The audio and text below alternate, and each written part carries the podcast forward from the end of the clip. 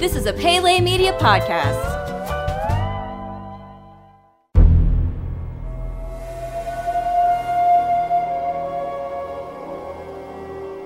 Welcome back to Jurassic Park Minute. Jurassic Park Minute is the fan podcast that chronicles and overanalyzes the classic nineteen ninety-three film Jurassic Park Minute by Minute. I'm Kyle.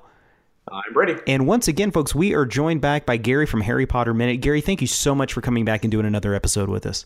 Thanks for having me. I had so much fun yesterday that I just, like, I had to come back. I, I wouldn't let, Absolutely. I wouldn't let you tell me to leave. You had it written into your contract, at least two minutes. So, right. uh, and it's pretty... It's pretty cool because we have kind of the, the, the full gamut of experiences while, while you've been on the show here. Yesterday's, of course, the episode was kind of tense, like full yeah. character acting minutes. Today, we've got a little bit of that and a little bit of dinosaurs. So it's really funny, though, um, when I was thinking about this today, having you on at the uh, Universal Studios Islands of Adventure in Orlando, when you were leaving... uh, the I can't remember the, uh, for, uh, the Forbidden Journey ride. Uh, so you're mm-hmm. walking...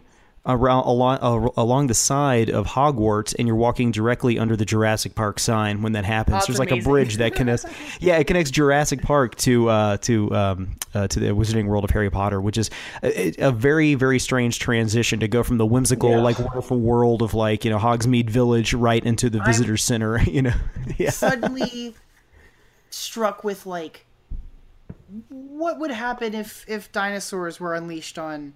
on Hogsmeade, Vill- uh, Hogsmeade Village or, or the Hogwarts Castle grounds. Like, how would they handle that situation?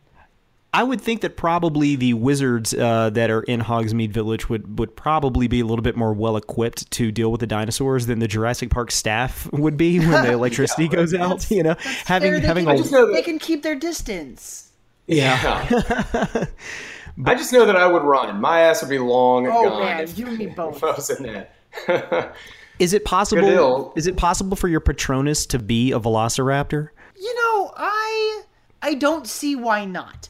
Um, we the there's a Patronus trick quiz that's up on Pottermore, and I think ninety percent of the people that have taken that quiz got like a variation of a dog or a cat or something.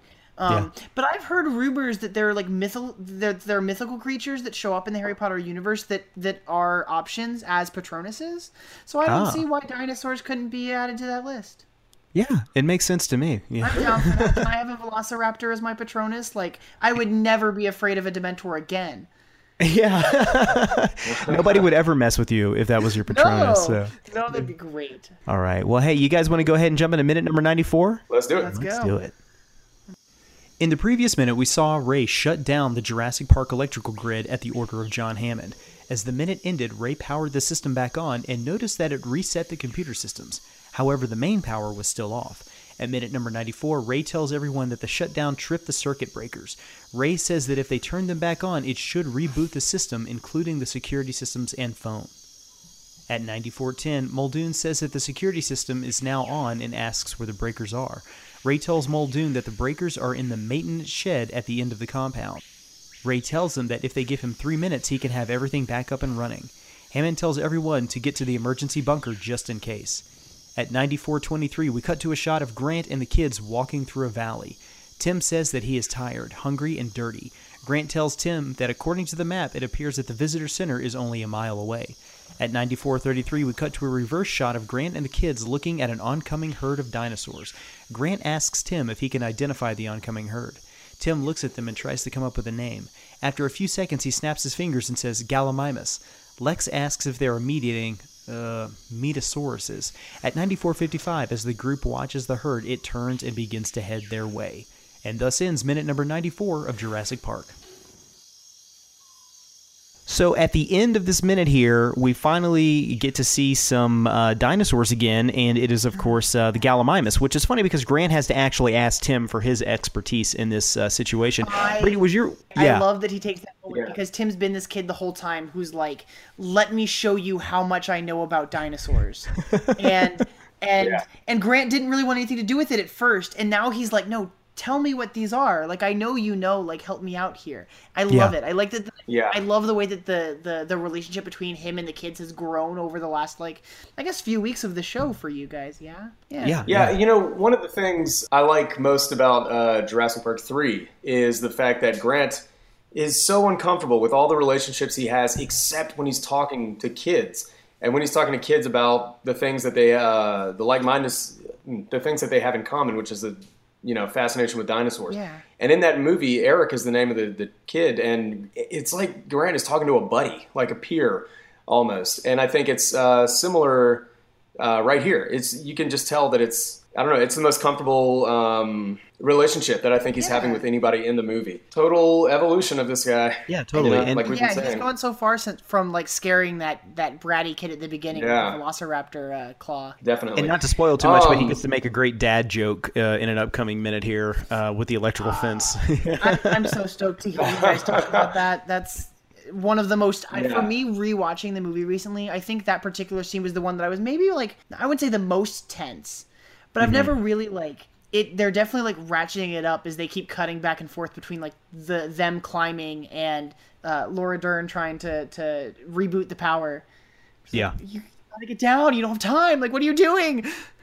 And it's funny, too, yeah. because it, the tension really starts to get ra- ra- ratcheted up in that scene, and it really doesn't stop mm. for the rest of the movie. There's a no, little bit of a no. moment later on, but uh, beginning with that and what we at first kind of see if this like lighthearted joke and, you know, him trying to get the kids down is just nonstop for the rest of the movie. But that's definitely, you're right, that's kind of the, the introduction to that. But yeah. um, We've got, um, we've, we've, and I've talked about this ad nauseum, uh, lighting in this film is so interesting. Mm. It's so interesting, the lighting. And this is, whenever they're in the uh, control room, you see some of the best examples of it, the directional lighting, where the room is filled with smoke, and then the beams of their flashlights are heading off in such strange and deliberate directions. Mm-hmm. And passing, someone will be standing right in the middle of the beam of light, and then you get the light that's coming through those circular windows and uh, silhouetting everybody. I don't know, man. It's, it really gives this um, scene a very uncomfortable tone oh, to yeah. it. This it's is very like mysterious. The last time we see Ray, yeah, and they don't even. There's no. It's just bye, Ray. I know. I hate it. It's such because he's it's a. a and it, I really like him so much in yeah, this movie. I know. Well, here's the thing. He says, "Oh, it's in the shed on the other end of the compound." I was going to ask go you there. guys that. How far yes. is it to the other end of the compound? He says three minutes, right. and he'll have the power on. Like that makes it sound like yeah, a so, even in a car, like three minutes is really close. And yeah, and he's just going to walk outside? Yeah, I mean, don't they, they know, know that if you go outside, you're going to die? They shut down the entire system. They've already got dinosaurs on the loose, and he's just like, I I got this, guys. I'll see you later. Yeah. So it's, that's almost a little hard for me to believe. I actually uh, pulled up a map for this that, uh, Brady, we were using the other day to talk about where the broken eggshells were found in the Velociraptor paddock. Yeah. And it looks like the distance between the utility shed Uh, and the visitor center is double what it is between the high wire situation and uh, the visitor center. So for what? him to get there in three minutes would have to, he would have had to been like jogging the whole time, which maybe he was, I don't know, maybe, you know, uh, but it's, it's uh, the distance between the visitor center and the raptor pen is like the midway point. So mm. whenever Uh, we see Ellie and Muldoon emerge, and they look over, and they can see that the raptors have busted out. Now, my yeah. understanding is they've gone through some sort of underground tunnel, and they're coming out, right? But I think that they, yeah. they took, you know, Isla Nublar doesn't really exist, so they can do whatever they want, you know. But uh, at the same time, it's um, uh, according to maps that were made for the movie, it looks like uh, it's quite a distance between the the power generator utility shed and the visitor center itself. So. Yeah, the, the the park itself seems really big, um, especially when we see just like the the the kind of rolling plains that the Gallimimus herd is on later in this minute. Just the the sort of expanse of it seems yeah. massive. Just for the, the idea of like f- going from one side to the other feels like yeah. quite a quite a quite a distance.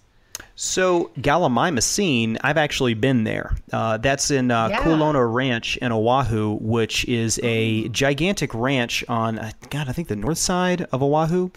And you can go there and do horseback riding. So my wife and I on our honeymoon oh. went there and did horseback riding. And neither of us realized that we probably should have stretched before we did the horseback riding because it was about an hour and a half uh, this, uh, through this through this planed area. Now, this is also uh, in Lost where they shot the Uh, golf scenes. Uh, and actually, I think they reused this oh, a yeah. lot for Lost. So a couple cool things about this. It's massive. Uh, it is uh, it just as it looks like in the movie. It's gorgeous. There's these huge, it's like a valley. There's like huge mountains it's on either beautiful. side with all this kudzu and stuff grown over. Yeah, it's it's amazing. But It was also a staging ground for World War Two, uh, where the uh, Allied forces thought that Japan might actually make an attack on Oahu and use this as a beachhead where they would come in. So they built all these pillboxes out of concrete that are all around the jungle. So when you're riding on horseback through here, this thing is surrounded by all these uh, old World War Two, uh, I guess, uh, beachhead places. And it's really weird because it was never used, and I guess that's how the Coalina company or whoever owns it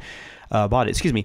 It's Kualoa. That's how you pronounce it. Kualoa. If anything, uh, people that li- have listened to the show know that Brady and I mispronounce stuff a lot, and I apologize. But it's uh, Kualoa Ranch in Oahu, and if you're going to Oahu, I absolutely recommend uh, visiting it because you can actually see this whole area, and they still have the log out that we're going to be talking about in an upcoming minute. So, but uh, yeah, it's it's as big and as it feels and as it looks on on film here. You know, um, speaking of this kind of open expanse, and just the idea of Ray being out in the open and la di da.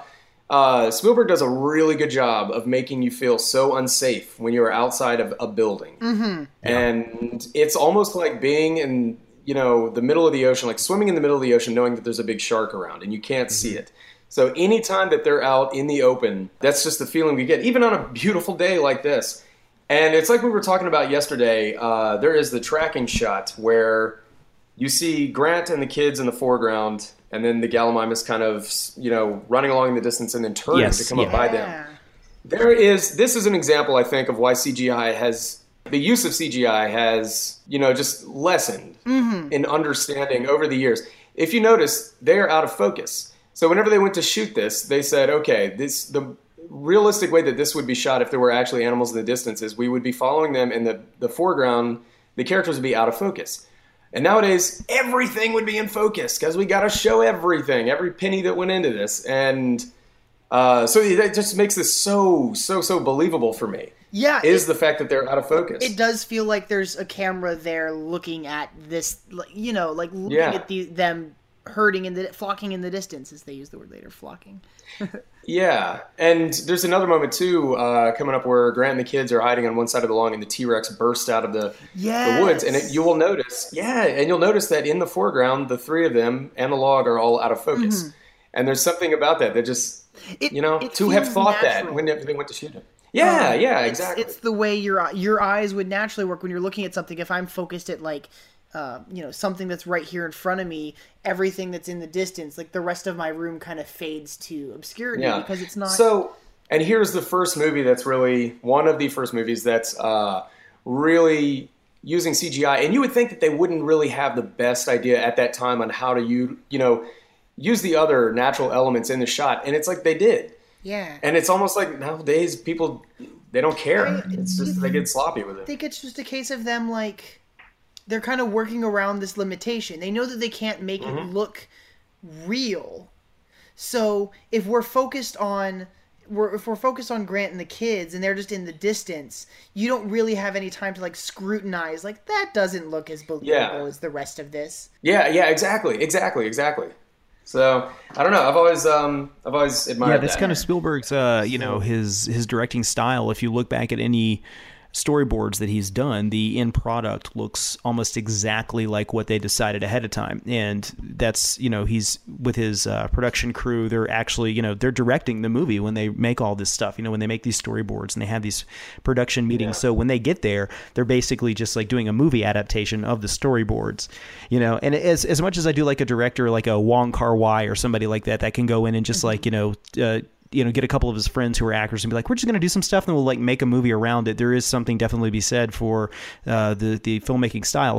Steven Spielberg's the guy you get to do the big budget movie because when he goes in there, you know what he's going to shoot. You know the thing's not going to go over budget because everything is laid bare before, you know, whenever yeah. he goes out there. So. And these Gallimimus actually were some of the first uh, C G I tests that they did for the oh. movie. And you can see them on a lot of like behind the scenes documentaries and stuff like that. They always they always show the little skeletons running across the field. But um, that's cool.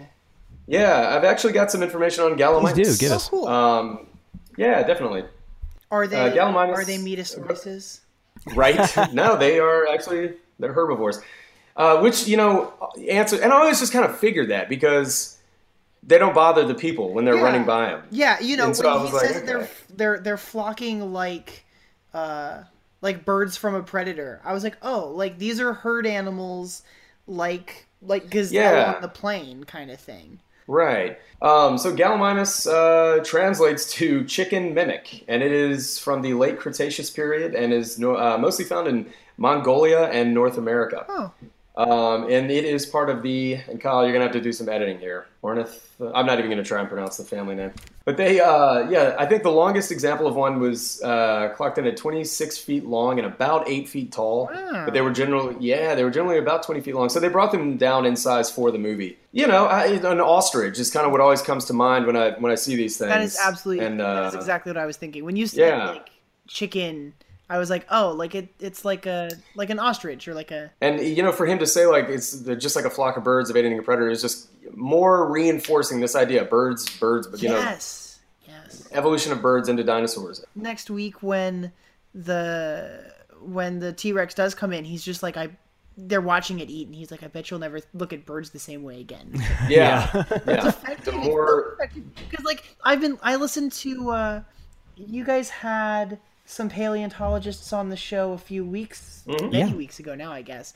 And uh, Kayans and Haviv, they were yeah. talking just about like, yeah, birds being like dinosaurs, like descended from. I've really like something's been on my mind since I heard it on your show. Mm-hmm. Just like anytime yeah. I see just like a flock of birds somewhere, I'm just like, I feel like you guys are a lot smarter than we take you for. Yeah. yeah. Well, um, that's it. One of the uh, paleontologists we had on, Ryan Haupt, was talking about just how scary birds are. And I actually watched a uh, a hawk land yesterday and just kind of chill out on the branch of a tree, scoping everything out. And his wingspan was so big yeah. that I was like, if I was outside and that thing wanted to screw, like just totally mess me up with his talons, yeah. he wouldn't have a problem doing yeah. it. Alfred you know? Hitchcock had it right. So. Oh, absolutely. Yes. And, and you know, you talk about a movie that's waiting for the Movies by Minute format. I think The Birds is one that is uh, sorely overlooked. Oh, somebody should take it. Yeah. Oh, yeah. Um, but yeah, no, they're very scary. I'm actually, um, it, the, the place I'm staying right now, uh, we have a couple little dogs that uh, we have to let out in the backyard. They're very small. They're um, one's a Chihuahua, and we have to keep an eye on it because Aww. Birds of prey are known to come down and grab them. Yeah. Swoop them up. And, uh, that makes yeah. me so sad. I know, I know. But you know, you just think it's basically a Velociraptor with wings. And that's actually... Like yeah. Grant would say, raptor, bird of prey. That's where, where the word comes mm-hmm. from. So. Oh, there you go. Exactly, yeah. But um, they can be very frightening. And a herd of Gallimimus is actually something very scary. Right at the end of this minute, uh, it's when it they make this like sharp, like ninety degree turn and start to come right at Grant yeah. and the kids as the minute ended that we were watching here. And uh, when I was watching this again, I was like, that's frightening enough. We don't really even need the Tyrannosaurus Rex coming in the next minute. You know, them just having to run no. through that herd and almost getting trampled is uh, is frightening enough. They they get behind that log and and. It, the Gallimimus kind of jump around them and, and go off, and even that is just enough. Like, there's enough tension there. And just like, oh, like, you guys could be crushed by this, like, stampede that's happening right now. Totally. But the Tyrannosaurus Rex is definitely a cherry on top, you know, that scene. Oh, oh yeah. No, I kind of, like, after the first time the, the T-Rex shows up, every time it they it shows up again, here with the Gallimimus, and then at the end of the climax of the movie, both times I'm like kind of rooting for the T-Rex. Um, yeah. Like, yeah, it's it's this deadly, ferocious thing, but it's not focused on them right now, so mm-hmm. we're okay. Yeah, I it's it, yeah. You know, I'm I'm curious about this scene if this was added in a later draft of the script, because Brady, we do know that. Um, The original ending of the movie, the Tyrannosaurus Rex was not involved. The Tyrannosaurus Rex kind of had his one scene, and then that was it. And I'm curious about this. I mean, clearly, they when they went out to shoot it, they knew exactly what they were going to be doing. But I'm, I'm curious if it was like a later draft of the script, you know? Yeah, there was a couple of different endings, um, one of which involved Grant getting a hold of uh, some mach- uh, machinery that was going to, like, kind of controlling the uh, skeletons in the rotunda, visitor center rotunda, and the raptors are going to get stuck in the jaws of that, and he was going to utilize that to kind of crush the raptors. And then there was one where the raptors were closing in on Grant, Ellie, and the kids, and then Hammond uh, came out and just started shooting them, which was wow. kind of compelling in the sense that, yeah, he said, you know, can't hurt him, can't hurt him, and there, there's just more evolution of that character. And then uh, another ending where the T-Rex attacked the helicopters. They were getting out of there. And so if, if am I mistaken in saying that this is the last time we see the T-Rex until it saves the day? At yeah, the very this end? Is the last time. I th- I, yes, I think this is. Yeah. Yeah. And we know okay, last cool. time for T-Rex until the very end, and also the last scene for Ray. So two screen legends kind of make their exit at this point. But yeah. yeah. yeah. But uh, it's it's funny because this was actually, you know, it, people remember Samuel Samuel L Jackson as the guy from every movie now. But before this, this was really yeah. like the day before he got famous in Pulp Fiction. You know, Pulp Fiction came out the next year, and it was kind of funny yeah. because it's then he's he was in everything after that, and still is to this day. Thank God. I love the guy. I love his work. I even like Snakes on a Plane. But um, he definitely, uh, you know, has some great acting chops. But other than like, you know, God, I can't remember what was he in Jungle Fever, I think, before this. But, you know, he wasn't really the household name that he is now. I love the Metasaurus's sure. line. Yes, yes. Great um, line. You know, I, I was so excited for Hold On to Your Butts, but like after I, I I rewatched this movie in kind of preparation for for these couple minutes, and and I I didn't ever catch the like Vegisaurus line about the the brontosauruses, yeah. brachiosauruses, mm-hmm. um, yeah, Brachiosaurus, yeah. last week. I I didn't like I never really thought about it when it happened as a kid, and and that's that was another thing. I think you guys mentioned it on the show. Uh, I think. Kyle, you had a bunch of like dino jokes. Um, oh yeah, mm-hmm. that, that, that you, you had you had used them. Uh, when when when they call them Vegisauruses, it, it sort of like placates. Um, it kind of it kind of calms Lex down then. And so here she's she asks like, are they meat eating?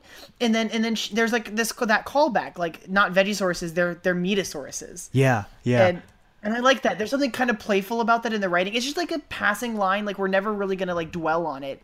It's it's fun writing, and I really like that. It is. It's definitely fun summer movie writing that kind of like, you know, uh, yeah. it's, it, it gives the audience a chance to kind of breathe, you know, in this stuff. It's like we've seen so much terrifying stuff, but it also, it does kind of show a little bit of character growth in Lex, because up until this point in the movie, she's been kind of freaked out by everything. And then the one time, you know, right before this where she tries to reach out and actually, you know, befriend or and interact with a dinosaur, it sneezes right in her face. You You know, oh, yeah. that's so bad for her. But gross. Then she finally is able to bring everything together, and she's really the the hero that saves everybody. Uh, in a couple of weeks here, before yeah. the end of the show, we're going to be talking about her and her Unix system, and she definitely comes out and uh, you know and rises to the occasion. So she becomes the hero that we always thought even, she could be. Even before the the Unix system, but just like the whole thing in the kitchen where she's kind of like right. in charge, yeah. mm-hmm. like this is how we're going to do this is. Amazing. I, I love her character yes. growth so much. I want... I don't know if you guys have talked... You guys have sort of discussed things that you would like or dislike seeing in, like, future Jurassic movies. Mm-hmm. Do we know what happens to these two kids? No, they never... I, I mean, just in the Lost World, there's, like, a small cameo. To see, like, where they go yeah. after this experience. Like, they're children that yeah. are going to grow up with this. As, especially with... um. Uh, next week when when they see the T-Rex eating and Grant says like just just watch it, like I bet you'll never look at birds the same way again, and Tim gets excited, he says yes, and he stands up and he's like kind of taking it in, and it's it's this kind yeah. of this fascination of someone who's like studying this thing that's never been seen before is is awesome. um I would love to see him grow up to be like some big paleontologist figure. I don't know, like how much later does Jurassic World take place? Is there a timeline? Do we really know how much time twenty, has passed? twenty-two years yeah, after this so one. Yeah, so like they're grown, yeah. they're adults. Like I would yeah. love to see what happened to them. Yeah. And he's Joseph Mazzello's had kind of a you know comeback after uh, the Social Network and yes. you know the Pacific T V series and everything. So let let me. It would make total sense. I want Tim to come back. That'd be great. Yeah, and I think I'm with you on this. That I think Lex is one of the most badass characters She's in the amazing. whole movie. She's she, her yeah. her development is is awesome. Um, yeah, it really I, is. I, I think I think she's the one who's definitely like kind of strengthened the most by by the experiences over the course of the movie, because she was just from the Gennaro, the name of the the yeah. insurance guy. Um, when he leaves earlier and she's panicking and she can't she can't. It's just he left us. He left us like. Mm-hmm. She's kind of frozen in the in the terror of that moment, and then later they're in the they're in the kitchen and she's just like, no, we have to act, like we can't sit here. Yeah. Um to the point that instead of running, it's she fakes the thing out by like yes! getting inside of the little thing and letting it see her reflection. It's so smart. And uh and it's it's not just to get them to a certain point in the room so that they'll have the kids will have easier access to get out. It's to save her little brother. Mm-hmm. So it's she's doing these like two things at once that is, uh, I never really saw it until I started watching the movie minute by minute and understanding all the characters a little bit more. And maybe it was because when I saw this movie as like an eight year old boy, I was just kind of following Grant and Tim yeah. and the dudes in the movie and everything. And then as time's gone by, I've uh, all the seen, female like, characters in this movie are so strong. Yeah, yeah. Um, I yeah, think really, it's wonderful. Really I love, is. I love. I, I know this is this is way off minute two, but I love Laura Dern's line later where she's like, "We'll talk about sexism and disaster situations later." Yeah, I'm just like, she, yes, like you got this. Oh, she doesn't even so have happy. time to go over the politics of it. She's like, "Look, people are dying." Again, the line. It's the kind of thing that like. I would expect to see in a movie now. Mm-hmm. Like yeah.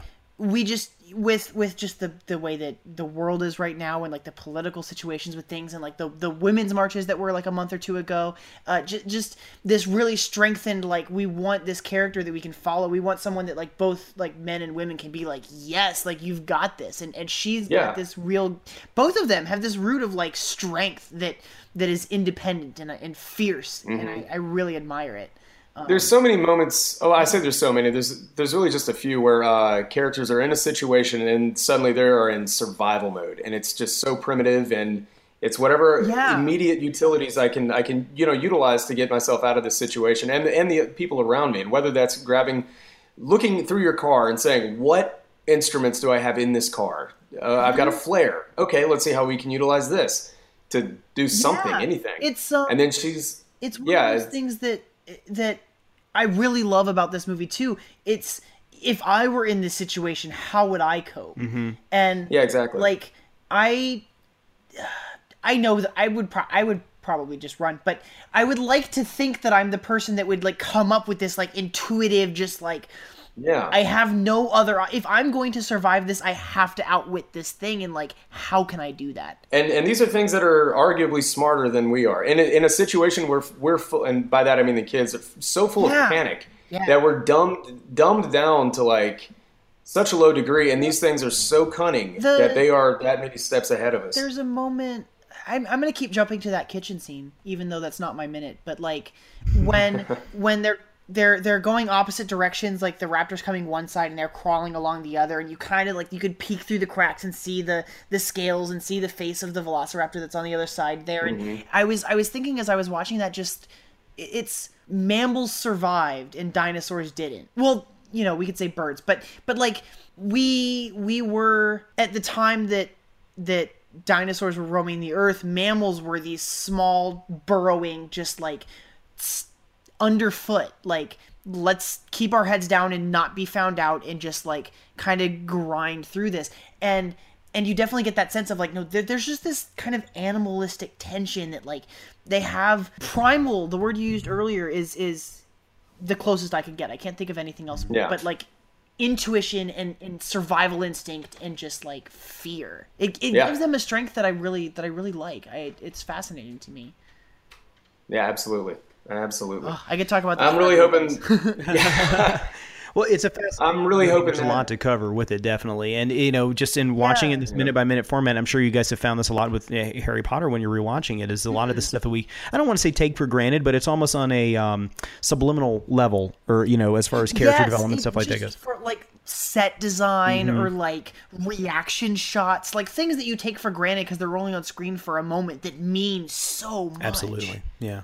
Yeah. Um, yeah, I, of course, I, you know, there's so many moments where we're getting um, past the halfway point in Harry Potter, but so far there have been so many moments where it's just like, oh, I've seen this movie a hundred times and I've never seen that before. Like it, it, it's amazing to me, the amount of work that goes in. Uh, when I, when I first started wanting to do this like minute format, or like talking to people about like Star Wars Minute or Back to the Future, Ghostbusters, and you guys are doing that, just like, Uh, people being like, oh, like someone's gonna spend that much time going through and talking about this movie like one minute at a time, and I'm like, it's it's only a fraction of the amount of work that went into making yeah. the movie. Like we're we're just scratching the surface on like what went into this. Yeah, and mm-hmm. it's it's it's all out of you know out of love for the for the property that we're covering. Like I, I find it fascinating.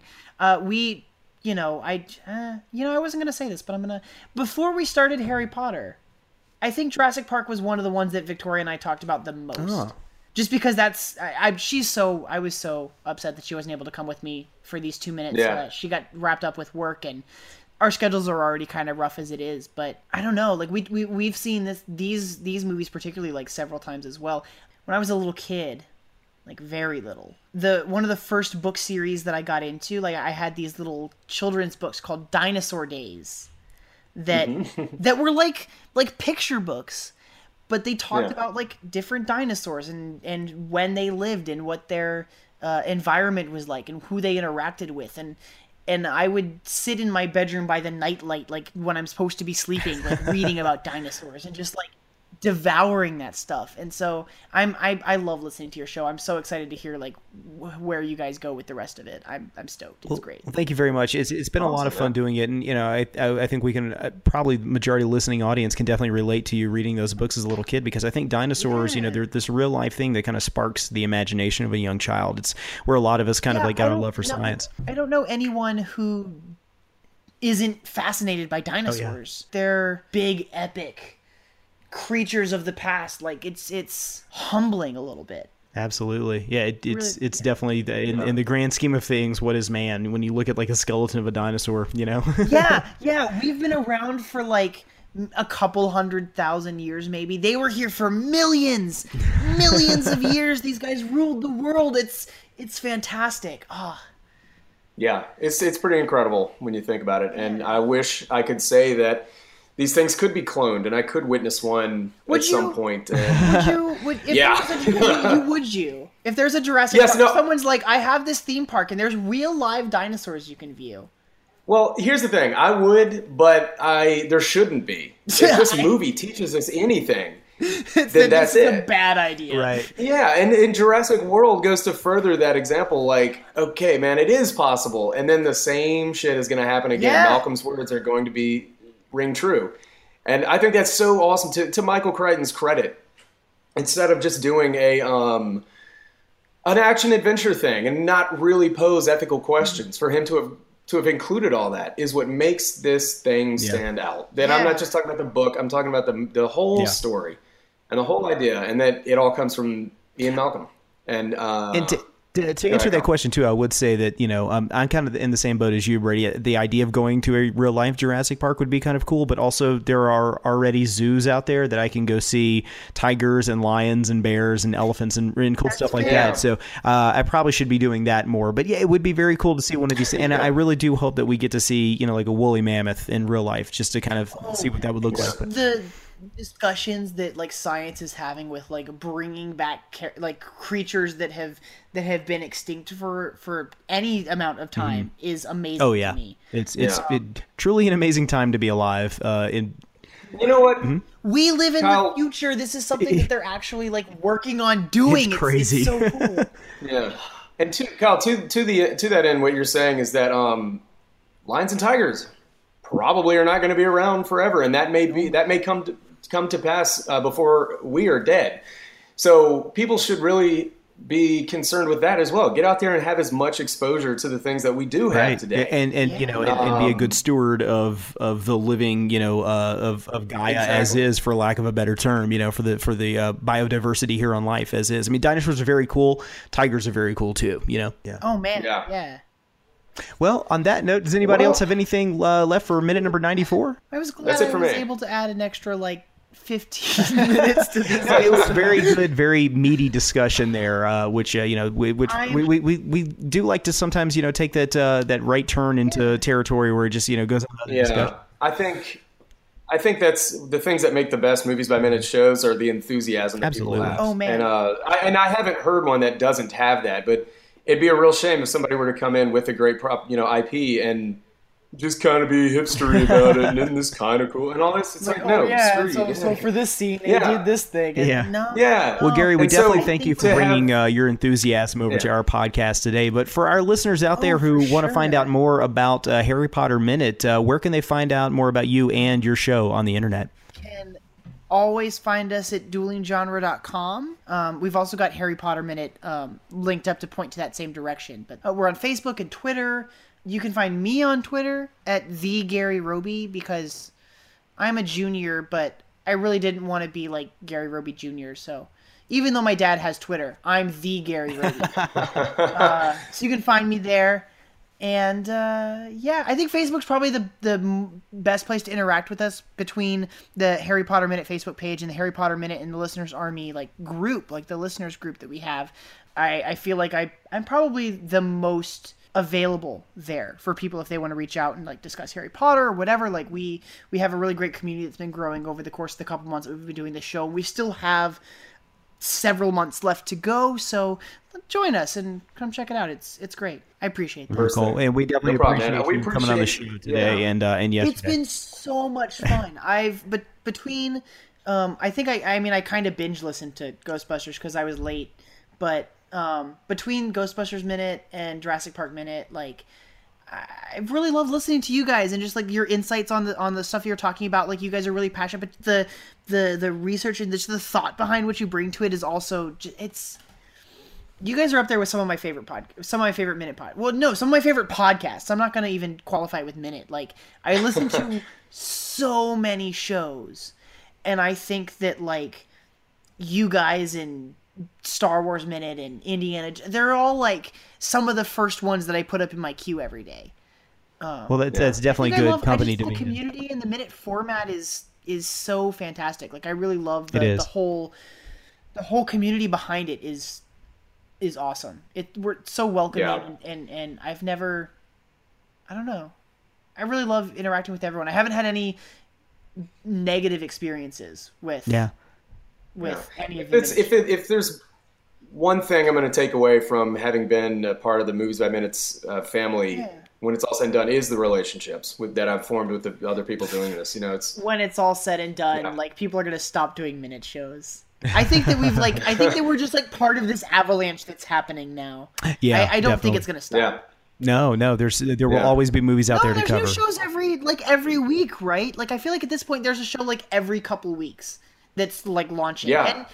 and not all of them make it to the end, but I, I feel like the, the the those of us who've been listening to Star Wars for a while and have really listened to like other shows, and I, I think I really took it with a I, I took it seriously when when people were saying like if you're gonna start a show you gotta finish it, mm-hmm. and and and those of us who have like committed to like this is what we want to be doing with our spare time, like minute doing a podcast doesn't make money, but I I still sink so much time every week into the show because I love doing it. I love talking about oh, yeah. the the shows I get to talk to. I love the people that I get to interact with because of the show that we're doing. Like it's. I, I'm, it's one of my favorite things to do. It's it's a labor of love, and I think that yeah. passion definitely comes yeah. out through uh, Harry Potter Minute. You guys definitely have a passion for the movies and the books and uh, and the material and talking about it with people, which is uh which is why we definitely recommend that uh, if anybody uh, has enjoyed your presence on the show here or they like Harry Potter, they should definitely go check it out because yeah. it's uh, it's good stuff. Join man. Join us. Yeah. Check it out. Send us an hour. We, yeah. we have an email account. Yeah. All right, folks. Well, I think we're about ready to wrap things up here on the show. So, Gary, once again, thank you so much for joining us for two episodes this week. It's been a real pleasure having you on. I'm glad that I could I could give you a really long couple episodes. All right, folks, we are going to go ahead and get out of here. We hope everybody has a great and safe weekend. For Gary and for Brady, I'm Kyle. And until next time, hold on to your butts.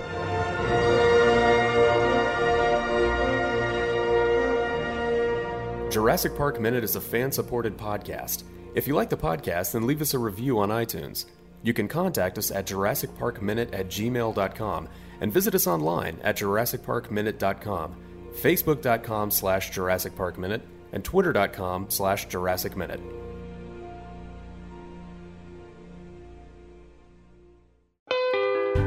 You've been listening to a Pele Media podcast. For premium content and exclusive podcasts, visit us at patreon.com slash Pele Media. Check us out on Facebook at facebook.com slash Pele Media and follow us on Twitter at twitter.com slash Pele Media.